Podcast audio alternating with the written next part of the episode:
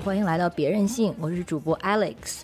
今天请到的嘉宾呢叫小鸟。嗨，大家好，我是小鸟。小鸟他平时给很多的这个平台撰稿，然后他自己有一个啊、电台叫鸟酱，不对，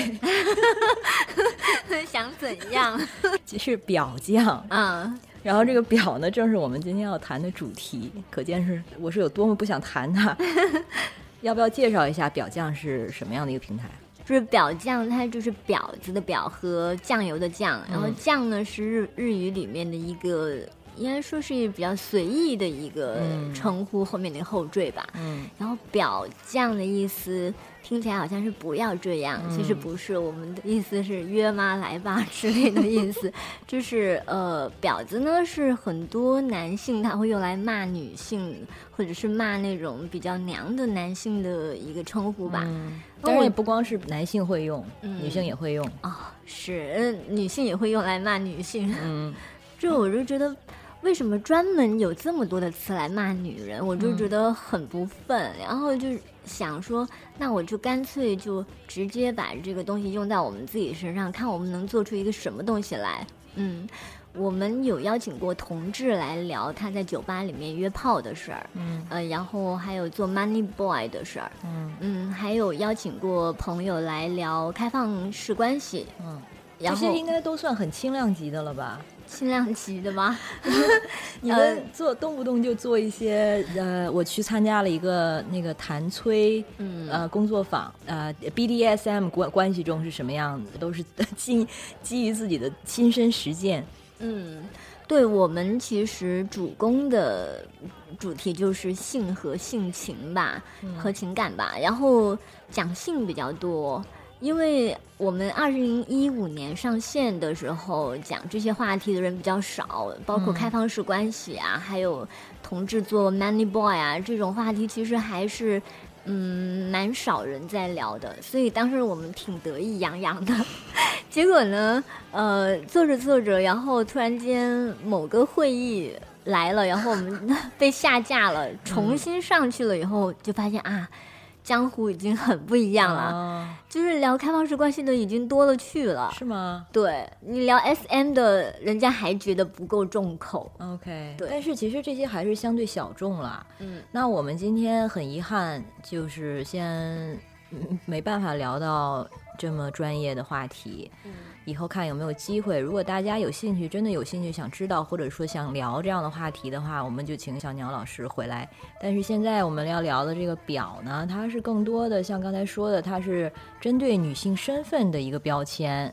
然后我们就觉得这个表很有意思，然后专门想聊一聊这件事情。反正它跟这个女性身份是脱不开关系了。而且它的定义其实它又是很模糊的，比如说它是指性方面不不检点，这是最基本的啦。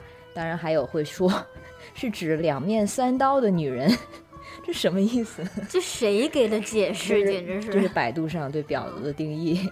然后我们再看一下这个维基百科呢，维基百科上我看的是这个 bitch 的定义啊，然后当然也是一个作为贬损女人的这么一个名词，然后它是辱骂女性下贱，呃，就是这样批评的意思。然后像这边这是一个什么网站？哦，这是这个《纽约时报》中文站中文版。然后它对 bitch 的解释呢是，首先是雌性的狗，啊、或者是其他食食肉的雌性动物。第二是淫荡或不道德的女人，但是也可以是恶毒的、傲慢的女人。三呢就非常的就 躺枪躺枪一片，它指的是很不随和、讨人厌或使人使人不愉快的事物。嗯，基本上三个，基我已经中了两个了。这对啊，自己也就自对号入座吧。那个很不随和啊，讨人厌啊。所以呢，就这个词它是非常万能的一个污名，我觉得，所以它才好用，所以它的这个流传才这么的广泛。嗯，然后像我们这几年，好像虽然这几年算少听到很多了，什么绿茶婊、红茶婊这样的词，但是又有很多其他的冒出来，像什么学霸婊、事业婊啊、圣母婊。专注事业、圣母或者是学霸，这些本来是正面的词，它后面加上一个“表”呢，它的意思马上就反转了，就过了。好像就是想要把前面那个词给消解掉。对，你是学霸吧，但是你是个婊。嗯，就是你学霸的这个姿势不太对。你虽然是个学霸，但是体位很重要。对啊，所以呃，我就觉得“表”这个词厉害。虽然好像这个词很常见啊，然后我们平时骂别人也好，bitch 还是表啊什么的，但是其实我个人是没有怎么用过，除了跟一些 基佬朋友。嗯，对他们特别喜欢用，而且他们是把它当成一个很亲切的称呼在用。嗯，你跟这个小婊子啊，然后什么你这个 bitch 啊，对。对。但是我除了跟基佬朋友之外，就是跟女性朋友还真的很难用到这个词，即使是很很很亲密的，但是没有亲密到说我可以就是随便就把你这个婊子扔出来，他还觉得他就知道我在开玩笑。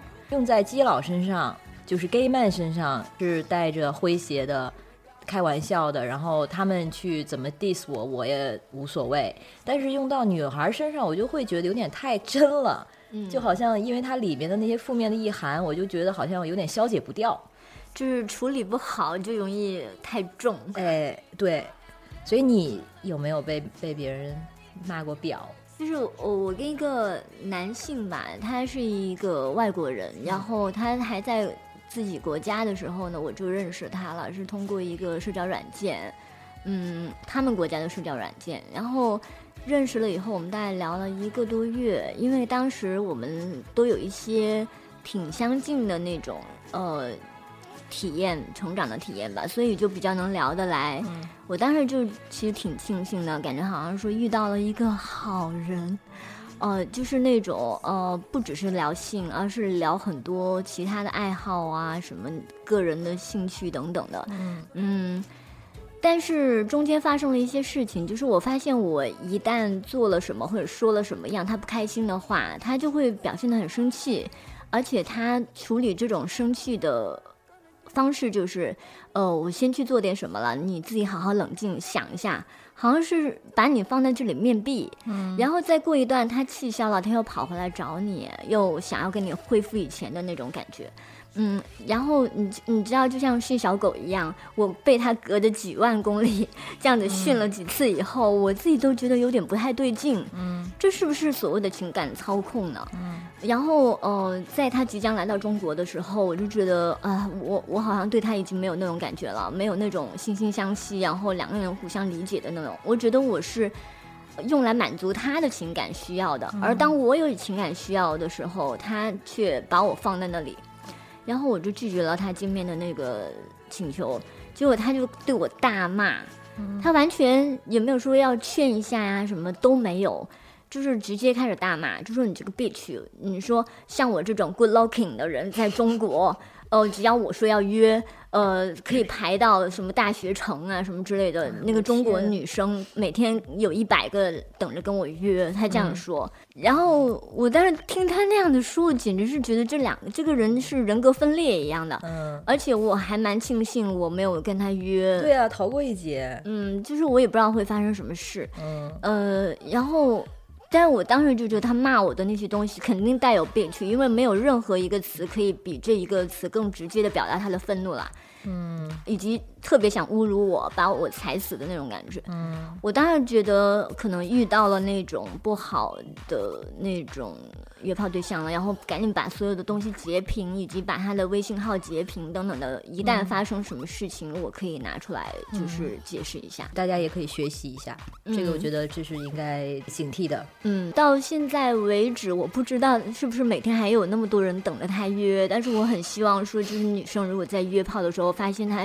对方有这种操控，呃，其实我们经常说怎么防范那个渣男，其实我觉得是女性自己要有那个设一个底线，就是绝对不能触碰的，比如他要对我进行情感操控，就不可以接受，嗯这样子根本不用防什么，不用管他是不是渣男，嗯，有几个小红旗就会马上叮对，立起来。嗯，是。但是像你说，你们已经自认是婊了，那别人在叫你表的时候，还能产生一样的杀伤力吗？其实他是呃，他的那种主观的那种意思，还是想要给我插刀的，但是我就直接拔出来说，我说哈哈哈我已经 刀枪不入了，就这么个意思。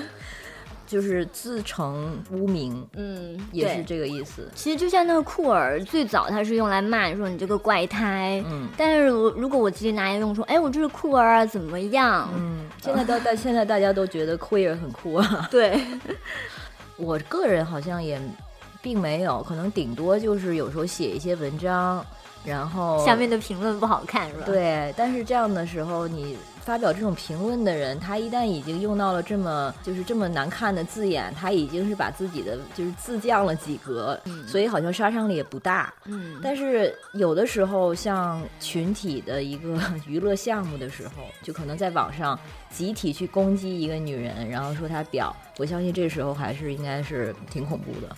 我我觉得我的一个朋友叶海燕，她应该被骂的不少了，因为他自己曾经做过一个项目，就是他用自己的身体，然后给民工去做十块钱的那种性工作，嗯就我只收你十块钱，然后我给你提供一次性服务。嗯这个新闻在前几年还是十几年前，应该已经非常爆炸性了。嗯但当时的那个舆论还是比较开放吧，所以这些新闻还是能够爆出来。到现在可能就很久、呃很久没有听过他的消息了。嗯、对，嗯、他现在已经成为艺术家了。其实，嗯，对这个当时的那个，我记得当时的前后文是因为他做很多性工作者方面的这个社会活动，帮助这些姐妹们。但是有一天他受到了质疑，就是说你以什么样的姿态来帮助我们？你自己就不是婊子，你现在不是在居高临下，谁知道你有没有道德优越感？所以他对此做了反思，就想说，那我就做婊子，我就要，我真的是把自己当婊子的话，那我就要现实中去实践。我真的觉得性工作者跟我是平等的。没错，如果是这样的话，为什么我不去做这件事情？对，他就去做了，我就觉得真的是很牛逼。周杰伦嘛，那是他的一个口头禅，就说：“哎，这个不错，很屌哦。他是夸奖的意思。但是我用的时候我就觉得很怪啊，我又没有屌，是不是？就是呃，而且为什么屌就是一个正面的形容词了呢？对。然后呃，有一次我们在那个电台的那个主播群里面就聊有个什么事，然后袁老师说了一个话，呃，我说我主持的时候结结巴巴的不好，然后他说：“哎呦，你就是结结巴巴也非要做主播才够才够酷啊！”我说：“哇，你这个想法非常的表。”嗯嗯，对，就是夸赞他，哎，不错，很表哦。嗯，对，这个需要我们先培养一些种子用户。你发现了没有？其实我们平常的人都是很纯良的，没有那个战斗的那个神经。但是，如果我们真的想要面对别人对我们的重伤的时候，可以在自己心里面练习一下，别人怎么骂我们，我们要怎么回击。嗯，其实这是培养自己自信心的很很重要的一个方式，挺好用的。每个人在生活中其实都会需要这样表起来的时刻。你如果掌握了这个表的一些技巧，还是它的用使用的策略，它的确是在人际中其实是可以产生正面的效果的。我想到我有一个朋友，就是我在刚本科毕业、刚开始工作几年的时候，因为我当时是在一个戒毒所工作，然后我又是在那边唯一的一个亚洲女生，就是要看着很多以前都是那种帮派混混或者帮派大佬那样的客户。很表哦，谢谢谢谢。嗯，然后之前那些客户们嘛，看你一个就是很矮小的亚洲女孩儿，就倾向于不拿你当回事儿。即使是我是那边的员工，我要管着他们，我要给他们做 therapy 啊什么的，所以你要树立权威嘛。所以慢慢的性格就会发生一些变化。好像大概一一两年之后，后来我的那个时候长期的室友有一天就说：“哎，为什么觉得你好像变变 bitchy 了？”我当时听了很开心啊，嗯，我就觉得说，说明我的力量感或者说我的存在感加强了。嗯，所以我们说 bitchy 或者说说表气的时候，其实也有这样一层含义，它带着一种就是混不吝，或者就是我就是不在乎。是，啊、然后这个时候，你当有这种态度的时候，你反倒更容易产生一种权威感。对，是。嗯，那种力量感，其实我觉得他在很多时候他还是比较缺失的吧，所以 bitch 才可以变成一种存在。我记得印象很深刻的一个是我的一个朋友，就是一个培训班嘛，然后百分之九十的都是基佬吧，然后还有一些什么双性恋啊、什么跨性别之类的。嗯我们在那个场合里面，大家就说，哎，来一个汇报演出。然后有一个 有一个有一个呃拉拉，他给我的印象非常深刻。他说我现在就表演一下给你们看，怎么样去搭讪？你在一个夜场里面怎么样去搭讪？然后呢，他。表演了以后，大家都觉得哇，很酷很帅，就是非常主动、很自信的走上去介绍自己啊，什么人很快就勾到了。嗯，然后他就说：“我刚才在表演的其实不是怎么样去搭讪，我表演的是一个怎么样假装你是一个搭讪专家。”我现在哇塞，就是帅爆了。就是所以呢，就说明什么？表是可以表演的。当你想要表演的时候，你就可以去说啊，我是在。表演一种表，表演自信也好，表演开放也好，都可以。真的，嗯，其实很多性别的气质都是可以用来表演的。就你演小白兔，还是演什么哦母老虎，其实是他身上都每个人身上都有很多种，是看不同场合有策略的选择表现什么样的性别气质出来。对。比如我自己就是太正经了，我就很想表一下，但是我一直都不敢。然后你还不够吗？你还不够表吗？对我这种是自我审查，觉得我才二十分，然后总分是两百分的那种 做表的操守啊。对对，刚才 Alex 他列出来说，就是表可能有高贵的表，可能有完美的表，但是我们这种就是初级的表，幼儿班的表这样的。我们等一下再聊这个 表的等级这个话题啊。对你来说，怎么样才算你满意的表器？我觉得是，呃，首先是接受自己，嗯，因为呃，我以前刚刚开始做表匠的时候，我也会觉得哇，就是那种做别人不敢做、说别人不敢说的那种，就叫表。其实我在这个过程中就发现，我越来越不够人们。呃，期望的那种表了，因为你只要把这个表字扛在你的头上，它其实人们对你会有期望，嗯，然后呃，别你一开始你一做开放式关系，哎，别人觉得不错，然后你就要慢慢往所谓的重口味，然后越来越表，越来越表的样子，你都不知道那什么是尽头。可是那我自己又是谁呢？然后呃，就是包括我发现我越来越紧张，做节目越来越紧张，然后开始结巴的时候，我就慌了，我就跟云老师和 Jess 说，不行，我就不能做主播了，我觉得你们两个上吧。然后他们两个就怒了，就意味着增加他们的工作量啊。然后他们就是这样子劝我的，他们就说，你就像结巴也要上，这才是 真正的表啊。那我就觉得很对，就是要接受自己。嗯，包括一开始我我我做这个表匠的时候，我就觉得说他就是为了我们自己做的，因为我们做了一些在周围的朋友那里没有办法谈论的事情，我们公开的拿来谈论，可能呃更多的人可以加入我们，所以回到最后，他还是为了自己，就是你怎么样活一个自己想要的一个活法。对他不是说故意的，说我要把自己放大变成一个，比如说我本来是一个猫，我要把自己变成一个老虎，以及包括你不要害怕你自己不表，你一本正经也没有关系，但是你接接受了就挺好的。像我们现在在。不能说鼓励大家，但是在跟大家说，OK，有这样的一个有这样的一种性别气质表气，大家是可以考虑尝试的。它没有听起来那么糟糕，但是同时，当做表的风险来的时候，比如说大家开始觉得你这个人是个婊子，觉得你不好相处也好，还是觉得你太随便也好，这个时候我们要如何去抵抗它呢？嗯。可能有一些场合，人们会觉得表很好，比如男的就觉得你在床上要骚浪贱，然后在床下要端庄大方之类的，他对你有很多的那个想象。其实这种想象有可能成为你的束缚吧。但是，呃，其实表表的风险就在这里，就是在不同的时候，有的时候他是欢迎的，有的时候他会拿来伤害你。所以，我我我就觉得，就是要承认它是有风险的，嗯以及衡量你能不能承担那个风险。我在一开始，呃，进入开放式关系，然后准备开始去去浪、去约炮的时候呢，就就想，那我最大的风险是什么？可能是就除了疾病你要预防以外，那还有就是别人拿你的那些东西、你的隐私来要挟你，那怎么办？那我就。做呃，我我不能说是我不发东西给对方或者是怎么样的，因为这是调情嘛，就是还需要的。那我就做了一件事，是在我的朋友圈公开了我的全身的裸照，就是带脸的那种，当然把它黑白化了，就是没有那么清晰。呃，但是还是能够看得出来是我。然后当时我朋友圈就很多人就是觉得说你在干嘛？嗯但是因为我是在一个性别比较友好的一个那个圈子里面，所以大家好像虽然不知道我在干嘛，可是还是欢迎这种行为。嗯包括女性，她们会站在你这边，说你放裸照出来也没什么不可以的，只要是你自己愿意。那我放裸照就是为了说，呃，当别人拿我发给他的那些隐私的东西去要挟我，或者是公开呃污名化我的时候，我就可以说，就还是像。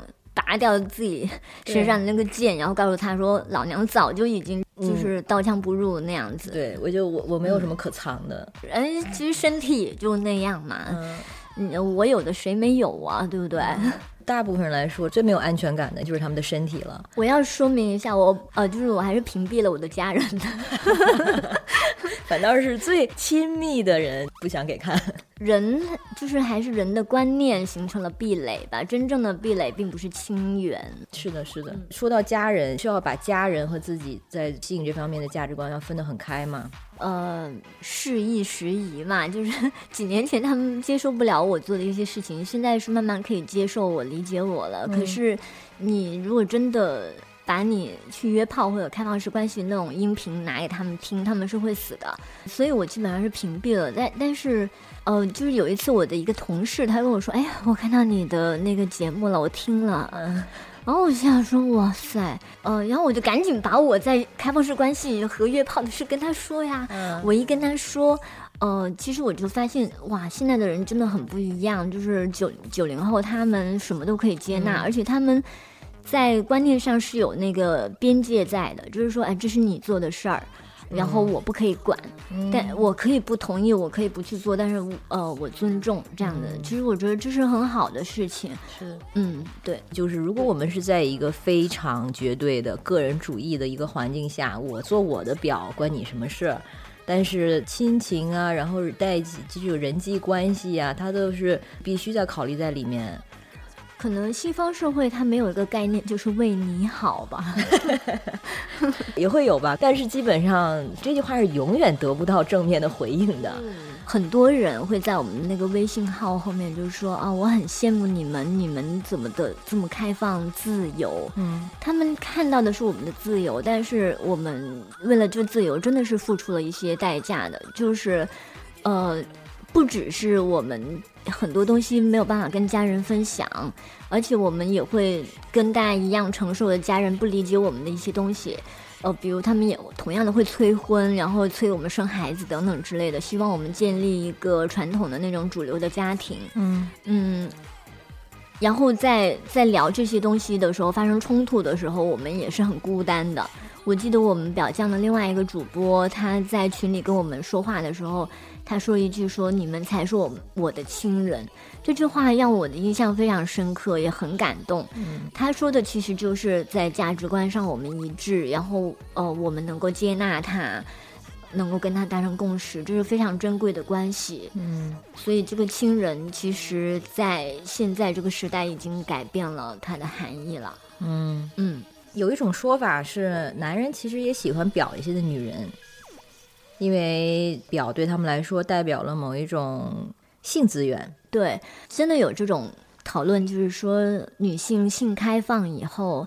到底受益的是谁？他们就觉得女性性开放以后受益的是那一些男性，但我觉得不是这样。其实表它就是一种呃比较自主的选择吧，就是我我能选择，而且我能承担，这两个是在一起的。嗯如果你只能选择而你不能承担的话，那不是自由，嗯那可能就是一个陷阱。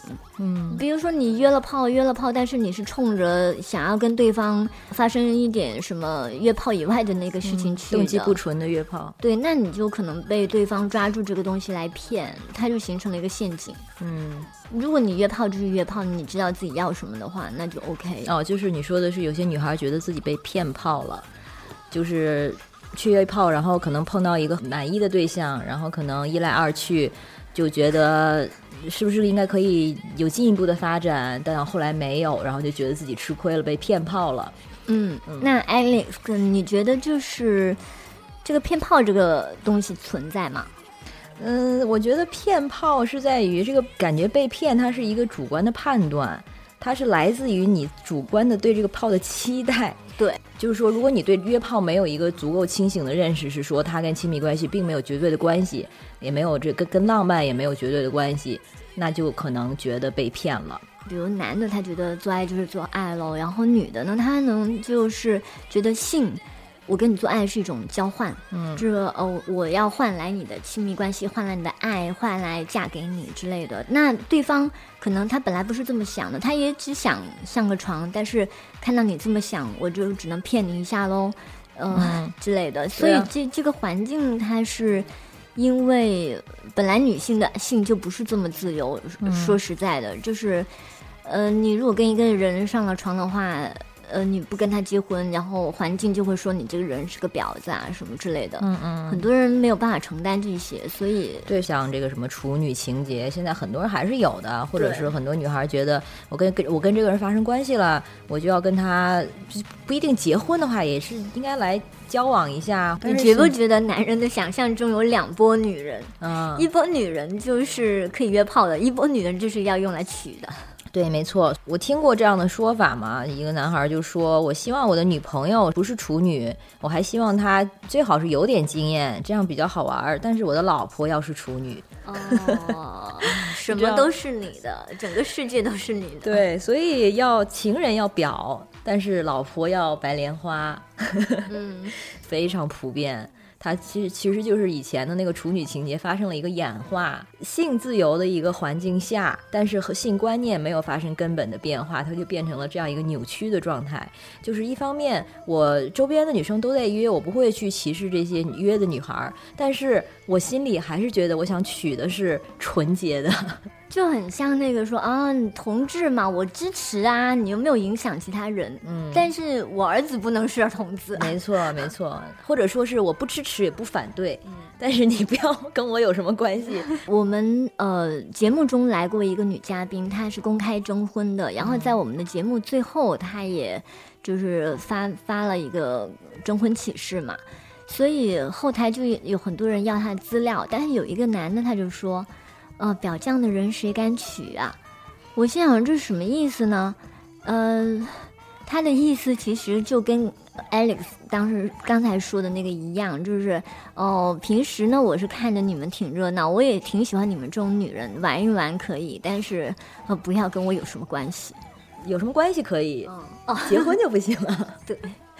表匠让你很意外的是，用户其实很多是男性，是不是？对，呃，我们读者基本上百分之七十五是男性，嗯，就是挺让我们吃惊的。嗯，我们我一开始就是从我们开始约炮开始，就是想把我们的一些讨论啦，呃，还有一些经历放到上面去，然后看是不是很多女性她也面临同样的困惑，嗯，呃，然后就可以作为公共议题来讨论。但是结果呢，吸引的大多数是男性。可能就是男性，他们没有在想我们讨论的是什么，他们只是想听故事，甚至拿来撸我这我都可以真的会吗？挺多的吧，他们就说听着你的声音在干嘛？你不要告诉我好不好？呃，所以其实我觉得很多女性她可能还是不能不太能够接受我们用这种方式去讨论性吧。嗯，我们好像有的时候会。呃，显显显得比较那个开放一点，可是更多的女性她所处的那个环境是不允许这样子的。嗯，她们可能更关心的那种利害关系就是，呃，我到这个年纪了，我应该找什么样的人？然后我的男朋友我把他看紧，没错，直到我们走进婚姻的礼堂。呃，然后婚姻之后还要看得更紧。嗯，是我之前写一篇文章就讲这个，现在的很多男孩呢，他其实是。还是没有摆脱处女情节，所以他两个都想要。很多女孩在赞同的同时，就是发出这样的担忧：那我怎么办？我现在这两种标准都要去努力迎合，现在还多了一层，现在还要会扮演两个角色才行。所以，虽然是作为一个公共议题扔出来让大家讨论，然后大家也可能可以共鸣，但是。很多人还是会回到说啊，那我该怎么办？不是说去挑战这种常规，而是说我怎么样去服从它，我怎么样能生存的更好？嗯，当然这个无可厚非，但是对，是，其实我觉得这种讨论有的时候的确是会稍微泛化了一些，就是我们作为一个问题在讨论的时候怎么说都行，但是，呃，到回归到个人的时候，他还是两个人怎么相处，然后他爱的那个人因为某些原因挑剔他，那他怎么办？这些东西，呃，当你个人真实的去面对具体情况的时候，他的策略是什么？我我觉得，嗯，有有时候是需要去做这方面更具体的讨论的。对，但是这些其实我觉得所有的根源还是我们现有的这个性别结构，对不对？对，我们有一期节目还没有上，然后我在这里可以就是做一下呃剧透吧，就是我采访了一个女孩，她就是跟许多男性。呃，约炮，他年纪非常的轻，才二十出头，就二十岁左右吧。然后已经约了呃几十个男性，但是他是想要在这个这些男性快速的那种关系里面感受感受到一种价值感、一种存在感、一种所谓的叫爱的东西。可是后来慢慢他发现找不到，他就去谈恋爱。结果呢，嗯，谈恋爱了以后，虽然他已经不再约炮了，可是他。不得不隐藏这段过去，就是，而且她的男友知道了以后也受不了，跟她分手了。嗯嗯，这样的女性，她很多时候就是要把这一面藏起来，她才能够得到主流的那那个东西的欢迎。对，然后，但是你得到欢迎的同时，你会心里面很困惑。你真的是接受我吗？你真的爱我吗？对呀。然后你爱的是不是只是你想象中的那个白莲花的我？嗯。那我的另外一面，谁来接受，谁来爱？嗯。所以他好像是在爱，但是他其实带有一种痛苦。嗯。另一方面，我觉得如果这个女孩她把婚姻制度想得非常的通透，她已经知道婚姻制度就是一个合作关系，就是一个这种像开公司一样。那我出于各种原因，我必须要结婚，找一个老公，那我就找一个关系合作伙伴。那对这个老公的期待，或许也就不是说他必须要接受我的全部。嗯，或者说是价值观上面如果能够一致的话，所以为什么很多人希望表匠他能够开放一个就是征友的那个业务，就是。帮大家免费征友，呃，是因为大家都觉得只要是认可表匠这些故事的人，他可能对三观是合的，对三观是合的，对性的那个态度是更加的客观的，然后不会只要求自己，不要求别人。OK，嗯，希望是这样吧。但是你一你你刚才也说有一些男性观众就是为了猎奇也好，还是说来听三个表来讲这些平时。没有机会听到的东西，嗯，等于就是你们免费的把自己的经历给了他，对呀，他也没有付费啊，完全就是。但是，呃，客观的说，那是因为人就是需要这些，人就是需要这些所谓的猥琐的东西，猥琐的想象，他有这个需求，我觉得也不是什么值得去责备的事情，只是我们希望所谓的我们产生的那种价值，不只是拿来撸。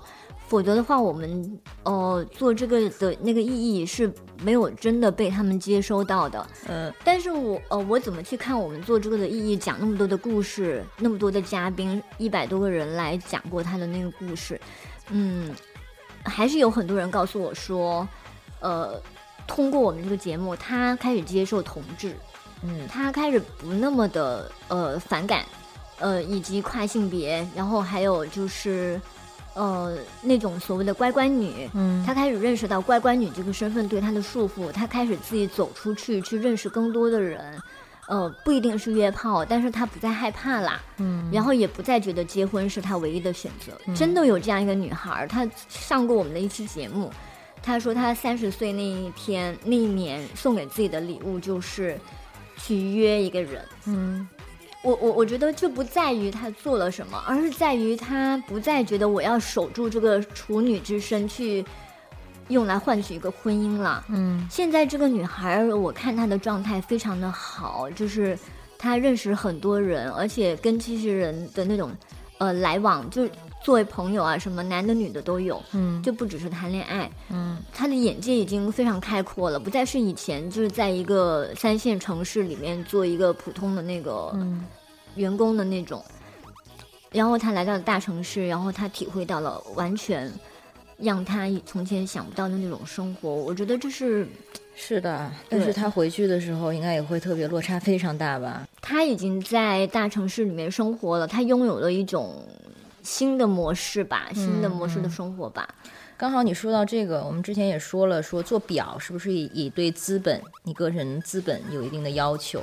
对，就是比如说这么胖、这么丑还出来浪，你做表还是一个相对比较劣质的表，有劣质的表，你又来一个。当然，我们是在批判的，但是就是觉得这个对女人的这种审查，然后真的是无止无尽。但是他只对那些在乎这个审查方的人起作用。我我记得我在陌陌上看到，呃，当时因为做调查，然后用了大概三十多个，呃，那种那种社交软件，然后上面的都是晒出来都是腹肌呀，然后什么名表啊，呃，然后在什么各种各样的那种非常精美的那种背景里面的那种呃上流社会的生活，哪有那么多上流社会啊？天啊！但是在这中间让我呃印象最深刻的是一个女的。她是她的职业是女环卫工，她的年龄大概是五十岁左右，然后长得不好看，身材胖胖的，但是她呢就有各种各样的花裤子、花衣服，然后她会缠着每一棵她看得到的那个树 摆 pose，然后照相，然后他就 PO 上去，嗯，他也没有写什么有文采的东西，也没有办法用。才华征服人家，那我在想他吸引谁呢？他的确吸引了一些人，但是下面肯定也会有一些，就是说他不好看啊，或者是他胖啊什么之类的。哎呦，他全身都是槽点，你说他不好看，说他胖有什么用？你这能伤害到他吗？他已经全部都放出来了，就是老娘怕谁呀？这个人给我印象太深了。哎呀天啊！对我我我就是。你知道我我是这两年我才知道女人是有小腹是正常的。嗯，我以前觉得女人没有小腹才是正常的，但是我看到大家我就觉得哦，有小腹才是正常的。嗯，所以你说这种主流的那种男性的审美，把女人都改造成什么样了？特别可怕。对，其实反过来也也是一样啊。这些主流的审美对男性的身材的压力也是越来越大。那种什么？不见得，我男朋友的肚子可大了。那说只是说明你比较宽容，你比较看得开这一点。但是 你想，在一个从小看着软件上大家的身材也都是越来越好啊，全都是天天去 gym 练的，在这种环境下长大长大的女孩，习惯了这种审美标准，就看不到真实的男性人类了。嗯。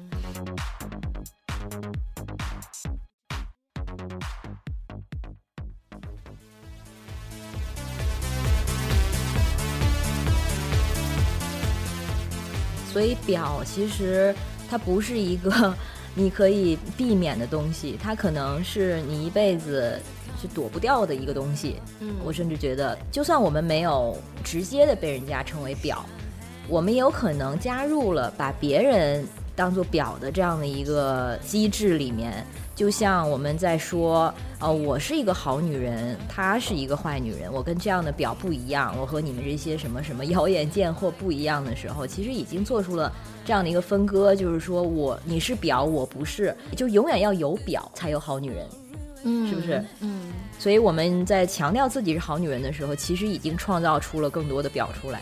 犀利，谢谢。我们可以用这个来结尾。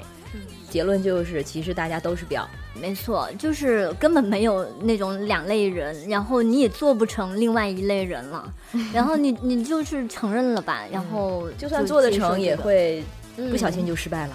对，那谢谢小鸟来谈表这个话题，这里是别任性，我是主播 Alex。这个节目里呢，我们希望每一期跟大家聊一聊性与性别相关的话题。如果你有什么想听的，请留言告诉我们。谢谢你的收听，下次再见，拜拜。